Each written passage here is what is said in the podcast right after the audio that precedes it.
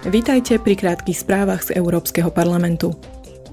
Po roku ruskej invázie na Ukrajinu, pustošení a ničení sa 40% obyvateľov Ukrajiny ocitlo v situácii, keď potrebujú humanitárnu pomoc a ochranu. Europoslanci z výboru pre rozvoj a delegácia pri parlamentnom výbore pre pridruženie EU Ukrajina budú v stredu rokovať práve o týchto ničivých humanitárnych dôsledkoch vojny. Európsky parlament a švédske predsedníctvo rady organizujú tento týždeň Európsky parlamentný týždeň 2023. Témou diskusí bude hospodárska, sociálna a rozpočtová politika Európskej únie.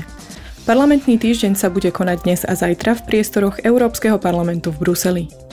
Prvá časť bude venovaná diskusii o zmene klímy, energetike a inflácii a druhá časť sa bude týkať rozpočtovej podpory pre Ukrajinu. Parlamentnom výbore pre právne veci sa dnes uskutoční výmena názorov s komisiou. Témou diskusie bude štatút pre Európske cezhraničné združenia a neziskové organizácie.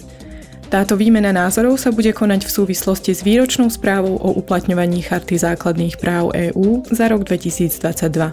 V správe sa zdôrazňuje najmä úloha organizácií občianskej spoločnosti a obhajcov práv. Počúvali ste krátke správy z Európskeho parlamentu.